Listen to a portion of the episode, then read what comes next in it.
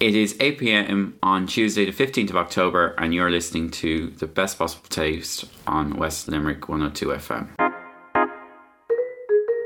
You're listening to the best possible taste with Sharon Noonan.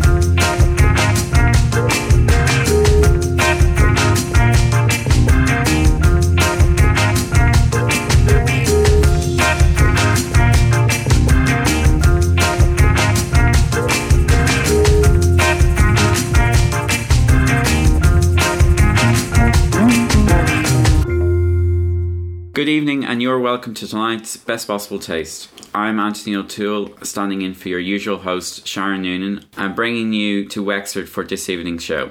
Thanks to Sharon for giving me the opportunity to share this new but so old culinary experience of Wexford with you. Wexford is located in the cornerstone of Ireland's ancient East, and as many of your regular listeners know, it is my home county.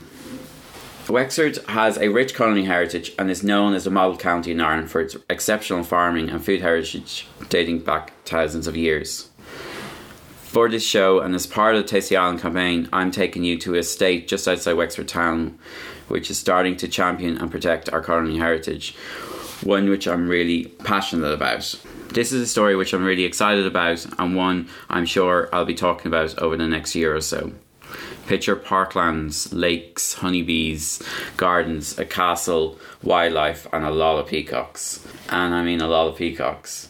The jewel in question is Johnstown Castle, estate, museum, and gardens, which is managed by the Irish Heritage Trust. This place really gives you a slice of Irish social and cultural history.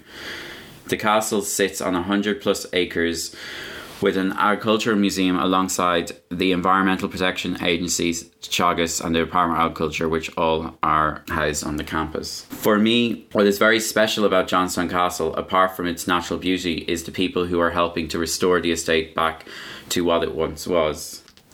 I am delighted to recently join their family and help them developing their food experiences. Before we hear from our first guest, let me tell you how to get in touch with Sharon here at Best Possible Taste. You can make contact by emailing Sharon at s.noonan at live.ie or tweet Queen of Org as for Queen of Organisation or Sharon is on Instagram at Sharon J. Noonan. If you want to get in touch with me, I'm on Twitter at Anthony O'Toole underscore or check out my website at anthonyotoole.com. So tonight's interviews come from Johnstown Castle, where they hosted a fabulous honeybee festival at the end of September to celebrate how important bees are in the cycle of life. Over two days of their festival, Johnstown ran a honeybee trail around the estate, along with a variety of hands-on workshops and tastings with people like Bean and Goose Chocolate, who are from Wexford, Trish from Trish Honey Products in Waterford, and a good friend of mine, Susan Boyle, who did an amazing food, honey, and beer tasting. Also, a, another good friend of mine, Ella Kennedy, who runs Kitchen and Larder, took over the cafe for me for the two days and ran a beautiful honey tea menu. So, Lorraine O'Dwyer from Gallivanting Tours in Wexford was our eyes and ears at the festival and met three key people to find out more about Johnstown Castle and the Honey Bee Festival. Our first guest this evening is Brenda Comerford, who recently took up the post as the General Estate Manager at Johnstown Castle. Let's hear what she told Lorraine. Bon appetit. Yummy. Grubs up. Delicious. Mmm. So, Brenda, you have the very exciting job of running this place. Um, I know that Johnstown has a place in many Wexford people's hearts, but for those people listening, can you tell them a little bit about this place? Absolutely, Lorraine. So we're very fortunate all to work here at Johnstown. I'm only here a couple of months, but it actually inspired me to become um, to follow a career in heritage. I came here on a school tour when I was seven, and that was what um, really was a you know very important moment for me. So to come back here now as general manager, um, a few a few, a few short months ago has been amazing. So Johnstown Castle Estate Museum and Gardens are now managed by Irish Heritage Trust, and the trust is a, it's a charitable body, and um, what we do is manage historic properties in a way where we preserve and conserve them, but also it's all about accessibility and interaction, and it's very much about people, place, and participation. So that's really where um, between a wonderful idea by Fáilte Ireland and then the the wonderful freedom we have in, through working for Irish Heritage Trust to really focus on people coming in and having a hands on experience. So, Johnstown Castle here really started as um, an agricultural museum and a, and a, museum dedicated to the production of food. Um, and really, we would have items in the collection going back centuries. We've one of the finest collections in the country. And the reason that the castle um, was actually was the place where this museum started was that the original family who owned it gave the castle and the estate over to um, the Department of Agriculture, would you believe, in 1944, with the proviso that it would be used for food science research, because at the time, literally, people in Ireland were starving. So here at Johnstown, we have that wonderful history of developing Irish food and of innovation, and it continues today because Teagasc and the EPA and Department of Agriculture are based here on our campus. So between them, they are leading the way internationally in food research. And of course, for us, then we complement that with the Agricultural Museum collection.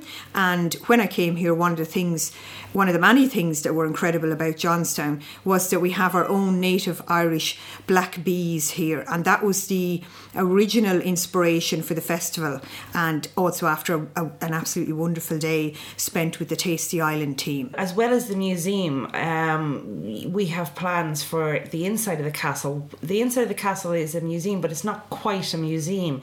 For you plan events inside the castle. Uh, uh you plan to have events inside the castle as well. Is that right? That's right. So, um, as I say, the, the the land and the castle were left to the to the state uh, in 1944, and the castle was used at times by students. So it's amazing to think it's a neo Gothic castle. It's very elaborate, it's very ornate. To think of young horticultural students living there in dormitories in the ballroom and working in the wall garden, and um, they have great stories about wonderful parties that they had over the years.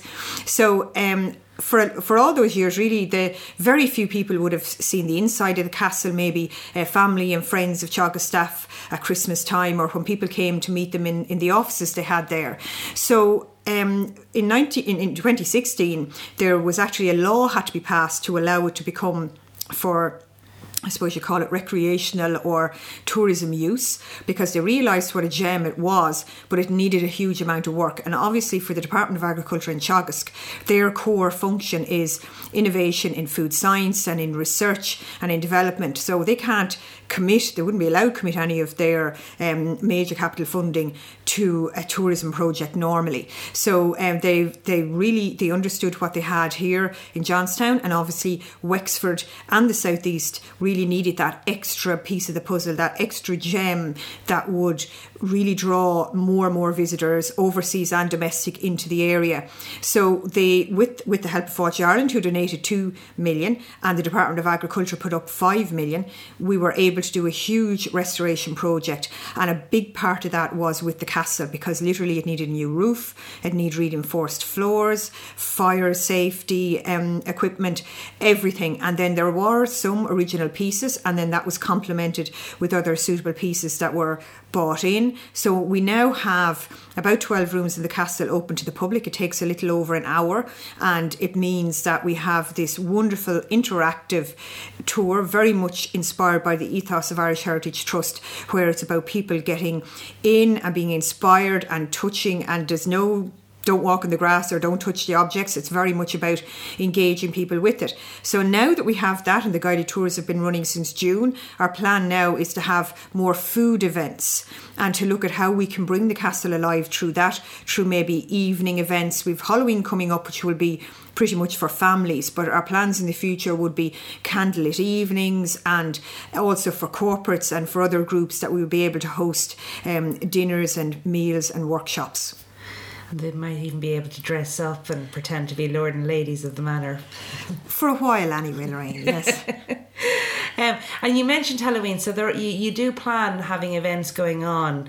Uh, this is for the foreseeable future, and they'll nearly all be food related. Is that right? That's right. So for Halloween, we'll have um, very much a family orientated tour, but particularly with the amount of folklore we have here in the collection, and also when you consider our beautiful uh, woodland here and our um, the kitchen garden that you know we are we are restoring in the wall gardens. What we want to do is there will be very much about incorporating all of those into into, into different events. So what we want to do as well for Halloween, we would hope to have food related events around that because obviously we have you know the wild berries and nuts and fruits that are in the in the um, in woodland and in the land itself, and then of course we have uh, our our gardener Kieran is restoring our wall garden and our glass houses. So we're really building towards a situation where we will have our cafe supplied with wonderful fruit and veg from our wall gardens and a menu inspired by what's in season and really showing the wonderful rich heritage and food that Wexford has to offer. And workshops as well to enhance it, so people can take those skills home with them too. Exactly, yeah, and, and really that it changes lives. In fact, one of the things we have here too is wonderful walking trails. So we have a 1.5 kilometre walking trail just about to open around one of our three lakes. Um, it's actually the largest lake in Wexford, and part of that, one of the doctors locally is actually handing out prescriptions now, saying get out, take out membership of. Johnstown Castle and get out there and get walking. And part of that too is, of course, to come and buy our amazing honey when they come here. So we have for a number of years been producing our own honey. It was a bit of a local, I suppose, not that we wanted it secret, but um, it'll be snapped up overnight. And now what we want to do, and this is where the Honey Festival came from as well, is that we will be able to expand the amount of hives we have, the research we can take part in, and obviously then the honey that we can sell and use in our in our restaurant. One of the things, of course, is that it's not only about the food that we eat, but it's how it's prepared and how it's presented and how it's saved as well. So we obviously want to get away from the idea of processed food, which is causing so many health problems nowadays, but also get away from the uses of plastic and back to natural materials. So the museum is full of all the ways that over the centuries Irish people prepared and also how they um, saved food. And what was wonderful then today, Lorraine, was that you came along and did your amazing work with beeswax, and it just showed people rather than using nasty chemicals for lighting the fire or for buffing furniture, and which in the end damages it, and, and most importantly, that you can make your own beeswax I suppose people call it cling film, not quite sure. I'm sure you know what it's really called. But the difference that makes in what you throw out, um, it also, I, I think from what you said, the food doesn't sweat in the same way that it would. And, and, and what you did today really fits with what, what we want to promote, which is using beautiful um, in season fruit and veg and then also then cutting out plastic and nasty chemicals Yeah, and we, we I, I'm looking forward to running workshops and teaching more people how to do this and they can take those skills and take lovely memories of Johnstown Castle home with them as well. So thanks very much, Brenda, for having me here today. it's our pleasure lorraine And um, do you want to tell people where they can find any more information, how to find the castle? Absolutely. So our website is johnstowncastle.ie and we're also on um, Twitter and on um, Facebook and the usual social media channels. So we'll have another day tomorrow of of workshops and of the beekeepers here meeting people, interacting with them, and of our family trail around the gardens. Um, and what we hope to do, obviously, is going. To, We really want this to be a national festival, and that's where people like yourself come in because you broaden what we can offer here. It's an amazing site, but there are so many other aspects that we can bring to it, and more information we can provide. And then straight away, come Monday, um, I will be signing off on our plans for Halloween, which is um, going to be very exciting. I'm really looking forward to that one. Thank, Thank you very much. You're listening to the best possible taste with Sharon Noonan.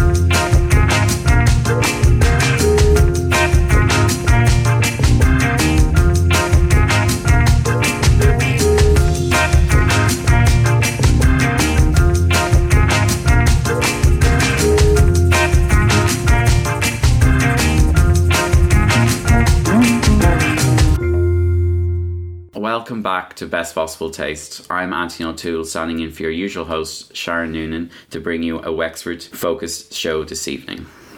Just before the break, we got an exciting insight into the plans of Johnstown Castle, thanks to the General Estate Manager Brenda Comerford, who was in conversation with Lorraine O'Dwyer from Gallivanting Tours. Still to come tonight, we're going to find out more about the Majestic Gardens when Lorraine speaks to the new head gardener, Kieran Fitzgerald, and the curator of the museum and also the beekeeper on the estate, Matt Wheeler, will be sharing some of the history of the castle, including its beekeeping associations. If you're just tuning in now, you might want to catch up with the best possible taste on West Limerick 102 FM when it is repeated on Wednesday mornings at 8 am. The podcasts are also available to listen on SharonNoonan.com as well as the iTunes and the podcast app. Now, anyone who's got the opportunity to visit Johnstown will be familiar with the amazing grounds which it sits on, so let's find out more about the beautiful surroundings from its head gardener, Kieran Fitzgerald. Bon appetit. Yummy. Grubs up. Delicious. Mmm. My name's Kieran Fitzgerald, and I'm the head gardener at Johnstown Castle. I've been here for about seven weeks now, uh, so I'm new enough to the position, but I'm kind of have big plans for the place, and I can't wait to get stuck in. I before here I was the head gardener at uh, Kilmokea House, another place in Wexford, for about nearly four years. My training before that, I've kind of trained horticulture and landscape design, so I'm kind of well rounded in the position. What's a typical day at the moment in Johnstown?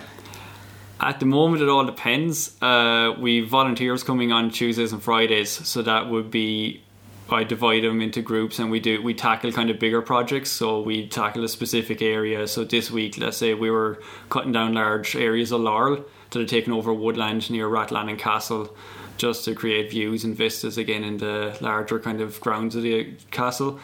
But uh, normally, typically at the moment, it's just a whole load of weeding because I'm running the four acre wall garden organically. So it's just a whole load of weeding at the moment until we get on top of it, and after that we'll see. We've big plans for the future, but it's all the donkey work at the moment. And tell me about the uh, the kitchen gardens because there's a lot planned for the kitchen gardens. Yeah, I have big plans kind of in the future. Um, one of the areas I'm really kind of I want to show people a, a more fun way of growing food in their gardens. So I want to introduce two large edible beds uh, in front of our lar- uh, the long uh, glass house in the wall garden. The new veg beds will be planted in a more sort of loose herbaceous style as opposed to the linear lines of a traditional veg bed. So it'll just it's a lot more natural, almost like prairie looking, and it'll just show that you don't have to have the boring sort of square box veg to have a to have it in your garden. Uh, that'll be mostly kind of botanicals, edible flowers, leaves, and herbs and stuff like that and then uh, in the future we hope to introduce around 100 new apple trees into the second half of the wall garden to hopefully start producing our own apple juice. And you have experience with kitchen gardens before so and i know you use a lot of edible or you've provided kitchens with a lot of edible flowers before so it's not you you, you like something unusual yeah, before here, when working in Kilmokea House, we had uh, quite a large potager garden, which is just a French style of veg garden, and there I produce as much as possible, kind of seasonal veg for the cafe and the restaurant in the house. So it kind of throughout the year I kind of introduced uh, new stuff, and every year I had like new different veg. I always tried to have something new and different. So I had melons and that kind of over the last sort of two years, and I've done different type of peppers and that. So I'm always trying to show people just new and interesting ways of growing veg. And we had an edible meadow down there as well in Kilmokea, so it'd be something that I wouldn't mind introducing here in Johnstown again. And Johnstown, I know, once had a melon garden. So, do you plan to grow the same kind of exotic fruits here? I do. One of the great kind of facts about Johnstown that I found out when I got here, it's the first place in Ireland to grow an edible banana. So, I'd love to kind of reintroduce like that back into the glasshouse once it's restored. Uh, in regards to the melon garden, unfortunately, we've it's all full of all our bees, so I can't uh, turn that back into what it was. But uh, there's definitely scope for growing all kind of the old veg. We have records going back kind of into the 1800s of stuff they would have put into agricultural shows around, and they won a lot of medals. So I'd love to start bringing back in a couple of the varieties that they had back in the day, day kind of more heritage varieties. And are you excited about the idea of providing food for the cafe? Yeah, I'm, I'm very excited. It's um, it's always my passion to kind of just not to have just one sort of purpose for a garden, just to have multi layers of the garden. It, people often get stuck in like a team or kind of the uh, one purpose, and I think there's like multi multi layers that you can have in a garden, and it doesn't have to like contrast with everything. It all it can all mingle in um, very easily. And I think uh, people get scared an awful lot with food when they hear food in gardens, and it's not as much work as they think. It's if you just a few little tips and tricks, and it's like it's very very easy to maintain. And uh, Johnstown, we're here for a bee festival. So, are the bees? I assume are very important to you. Um, would they would they be a big part of your garden? Will you be planting for the bees as well? I will. Uh, at the moment, we have a nice little uh, wildflower meadow in the old melon garden around the beehives. And the plan for the future, I've just gotten delivery last week of a couple of thousand uh, seeds, uh, which will be become in about two years' time or a year and a half time our new herbaceous border, which will be done in a prairie planting style. So it'll be all pollinator plants, and whatever isn't used by the bees can be used as seed heads by the birds in the winter. So it'll all be kind of going back to nature and kind of it'll very much sort of biodiversity is kind of the the main sort of driving force in the planting scheme that I'll have, even down to the hedging. Instead of using sort of what traditionally be used in gardens in Ireland, which would be like laurel and griselinia, which have very little environmental impact. We'll be using a lot more native sort of yews and hollies and stuff like that. So there'll be the berries and the flowers and that. So just having multi purposes for each of the plants. And when visitors come here, will they be able to talk to you? Will they have an opportunity to take a tour with you or anything like that? Yeah, I'm hoping that once the glasshouse is up and running, that I'd love to start doing workshops and kind of uh, night classes and that in there, and just different sort of techniques, be it simple things like seeds and cuttings, right up to proper organic gardening and uh, talks and that, just uh, Yeah. in the future. And do you cook much yourself? I actually kind of do, yeah. it's kind of. Uh, and uh, funny enough, I'm, I'm actually vegetarian, so it's all veg and stuff that I use. So it's uh, yeah, no, I always try and uh, I'm always trying to grow stuff that I kind of can take home myself and kind of use in my own cooking. But yeah, no, I would be. Um, what would be in in what in the plans that you have for Johnstown? What would be the most exciting uh, one for you personally? Like, is there something that you're very excited about, or is it just all of it? all of it really. Is kind of with the woodland it's going to take a few years but i plan on taking out all of the invasive laurel that's there because at the moment it's smothering any tree seedlings from coming up. So the plan for that is as i take out each of the little woodland sections uh, like get rid of it get rid of the laurel from them um, they'll all be planted with native bulbs. So where I said I was working this week in Rathlannon, that'll all be planted with uh, native broadleafed wild garlic. So it's stuff that uh, we can introduce down in the cafe for like pestos and salads and stuff like that. So it's not just pretty flowers. So it's all the food won't be just produced in the wall garden. It'll actually be produced out in the grounds as well. So And would you like that to be highlighted in the cafe so when people come and they finish their lunch and have gone for a walk, they can go, "That's where the pesto came from." Yeah, it'd be nice. I always find people are interested to see where their food comes from, and if we can produce as much as possible on the grounds, then all the better. Especially because it's it'll be all done organically as well, so it's just that one bit better again. Especially considering the bee festivals here, it's like anything to promote the kind of bees as well. So Um, and it being the home of the National Agricultural Museum, um, it's full of old gardening things. I, I know you have a passion for the old ways. Yeah. So is that something nice for you as well, or? Yeah, I am very much into the old techniques. Like my first job was in Lismore Castle, where it was kind of what got me into gardening. There was they taught me how to like make rope from dried nettles and the old way of pruning a bunch of grapes to present to who would have been the owner of the house at the time. So it's like it's all those old uh, techniques that are kind of getting lost is what first brought me into gardening and from then it was just the plants took over and it was just riding the wave after that of kind of just loving gardening. So I'd love to introduce some of the old ways here. Um, I've connections with the National Heritage Park here uh, with one of the managers, Chris, and he's hoping to start using uh, scything up here. So we're going to leave some of the areas in the garden, uh, just all the grass just let grow along, and we're hoping to bring in own techniques of just scything and stuff like that to cut them rather than using kind of just modern machinery and that. So So, any plans for nettle beer or anything like that? I don't know. I've tried making it before myself, and it turned out horrific. I uh, I can do a good rhubarb champagne though, so I wouldn't mind trying to get that going here. Have you any advice to any any budding gardeners at home who want to start up their own kitchen garden? But I know it's always a cliche, but just don't be scared. Uh, start simple. Uh, the easiest things to do is kind of herbs. They can be done in pots or outside, and an awful lot of the Mediterranean stuff you can get away with. Like if you forget about them, it doesn't really matter. Like the thymes and the rosemary and that. They, like if they dry out a bit, they love the drier kind of condition, so you don't have to be too careful with them from then like just go back to the classics just the spuds are just unbelievably easy to grow and the harvest to get off them is always fantastic. Like the organics is my passion and it's very easy to kind of come by nowadays just like let's say concentrated seaweed for your plant food and stuff like that or there's always a local farmer if you're in the country that's more than willing to give you a bit of manure. Um, you start with the soil and if the soil's happy then you'll have happy plants. If you don't have happy soil, you don't have happy plants. So take care of your soil and the veg will grow after that without a bother. That's fantastic, Kieran. Thanks very much and best of luck in the new job. Thanks very much. You're listening to the best possible taste with Sharon Noonan.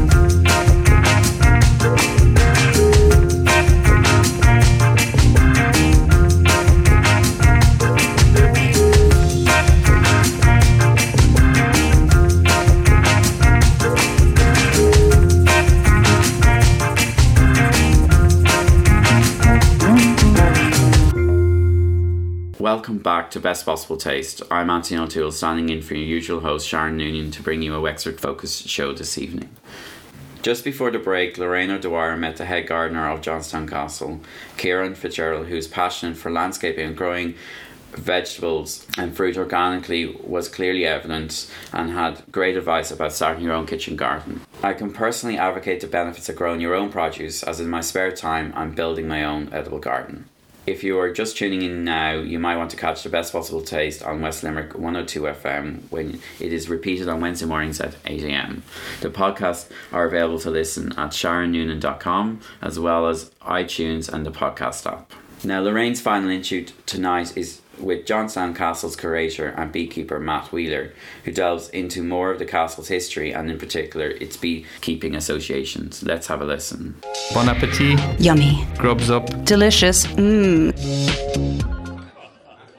My name's Matt Wheeler. I'm the curator here at Johnstown Castle and I work for the Irish Agricultural Museum. Previously, I worked here as curator for the Irish Agricultural Museum, so my remit was looking after the, the museum and its collection. Uh, the gardens and castle came under Teagasc, but now under the trust, all three things are being run by them. So I'm my brief is wider than that now. It's curated not just of the museum, but of the castle and the gardens. So all the historic bits. You're from England originally. Yeah, I'm from Gloucestershire, um, place called Stroud. That's where my family were farming in the dairy farming. Oh, they were farmers. Yes, So you have a farming background. farming background. Um, exactly. Um, so that's why the job appealed when it came up. Um, I've never been in in in um, charge of a um, agricultural collection before, so it was kind of um, coming full full circle. Uh, uh, you know, given the family background. So you must have a real love for this museum. I do, yeah, absolutely. And when we when we came across in, in 2011, my wife and I, who's also a, a museum curator, uh, we went round the, the museum here and we went round the castle. And it was a really dingy February winter's day, and there was no one walking around. Um, the museum was all closed up because it didn't even open um, at weekends uh, in the winter. Um, but even so, you could still see the enormous potential of the place.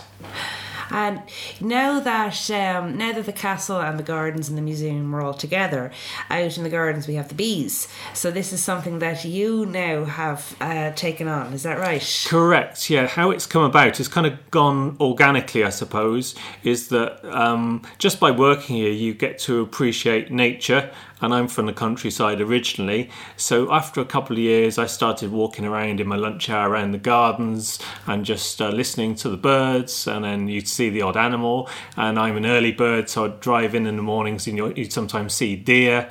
And it suddenly struck me that this place was a real um, haven for, for wildlife and biodiversity. So we, we invested in some wildlife cameras, and we started monitoring the wildlife here.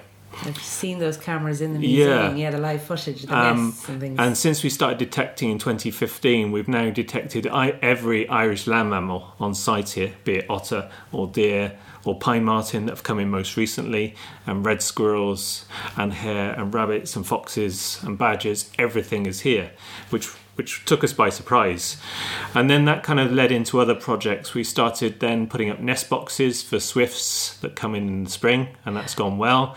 We then started counting the bats. We've got an enormous bat roost in the museum, one of the largest we think in the country. So we count the bats during the spring and summer season. Our biggest count was 734. well done. Okay, in May. count. Yeah. And then we suddenly started taking interest in the bees um, because we realised there were some wild bee colonies li- using the museum courtyard building and using the castle as their home. Um, and these are wild feral bees.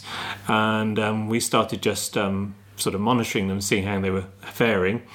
Um, and then we heard about the South Wexford Beekeepers Association and the fact they do a beginner's course every year, uh, advertised in the paper. And myself and a couple of work colleagues decided to go along and do the course. So tell us about the special bees that Johnstown has. Well, they've um, talking to um, employees here and people that have worked here in the past. It sounds like that they've been using the, the fabric of the buildings for, for many many years, and that's that's interesting for the bee researchers because they seem to have developed some sort of resistance to the varroa mite, which has been causing problems in the honeybee populations all around the world and um, so and, and we realized also being bees and being in a small cavity they, they sometimes swarm during the, the May and June season so we got out some swarm boxes and we managed to catch some of these bees Well done. and we then um, set up um, an apiary a couple of years ago in the old melon garden, which is near the upper wall garden, and um, and put them into hives there. And now we monitor them, and, and as well as monitoring them and seeing how they fare, we we obviously take honey off them, which we sell in the shop. and talking about the honey, so you you thought you did you didn't know you had a family tradition of beekeeping. Correct, yeah. It was only by talking to my mother when I started doing the course that she said she piped up and said, "Oh, um, I think your, your uncle Arthur used to keep bees." And I thought, "Oh, that's interesting. This will be my grandfather's um, brother-in-law."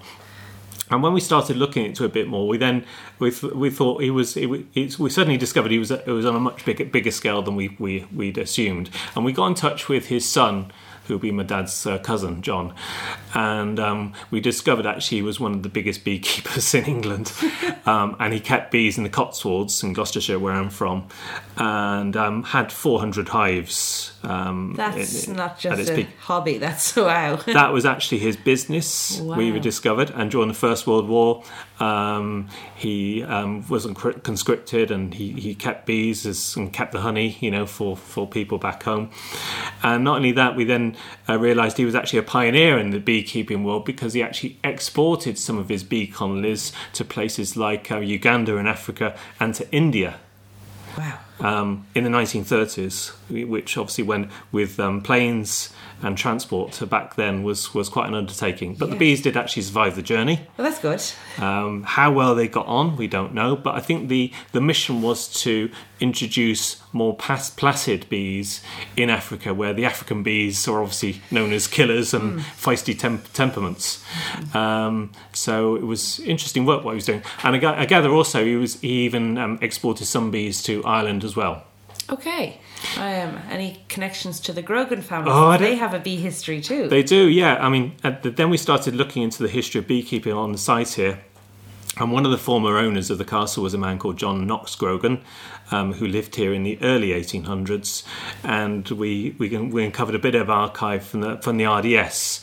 Uh, and he was actually given a premium, like a grant, I suppose, um, for the keeping of bees um, here on the estate. So we thought that was interesting. Um, so obviously, beekeeping on, on the place has been going on for, for many many years. And this isn't the first bee festival. No, exactly. And then we then discovered literally last weekend that Lady Fitzgerald, who lived here in the 1900s, was a keen beaker, beekeeper herself. We never knew this until la- last week, literally last week. Um, and she was actually the president of the first South Wexford Beekeepers Association, who have been here this weekend. Uh, and that was formed in 1911 and a couple of years later they had a big um, honey event in um, Wexford town. It was all to do with the, the beekeepers coming together, um, almost like a cooperative, to sell the honey to the big honey honey buyers, the Boyne Valleys of this world, um, to get the best price for, for the local beekeepers. And that was in September, I think it was 1913, but it's pretty much the same weekend as when we're doing our honey festival now, which was kind of extraordinary, really. Meant to be. And so the Taste the Island workshop with Fáilte Ireland, this in did, would it, would it, would I be right in saying that this inspired the Bee Festival? Absolutely, it did. Yeah, yeah. I mean, we've been looking for the right sort of vehicle for. Um, showcasing the, the bees and the wildlife and the pollination and the biodiversity of, of the estate. And so by attending that, we thought, ah, that's that's the key to it all. That's the way in which we can bring all this research and endeavour and enthusiasm together under sort of the, the, the umbrella of Taste the Island. But we can't. We won't have food if we don't have bees. No, I mean I gather um, that um, a third of what we eat on the table comes from, as a result of insect pollination. So that's how important it is. Not just the honeybees, but the bumblebees and the other the other po- insect pollinators as well. Have you any any plans for the future?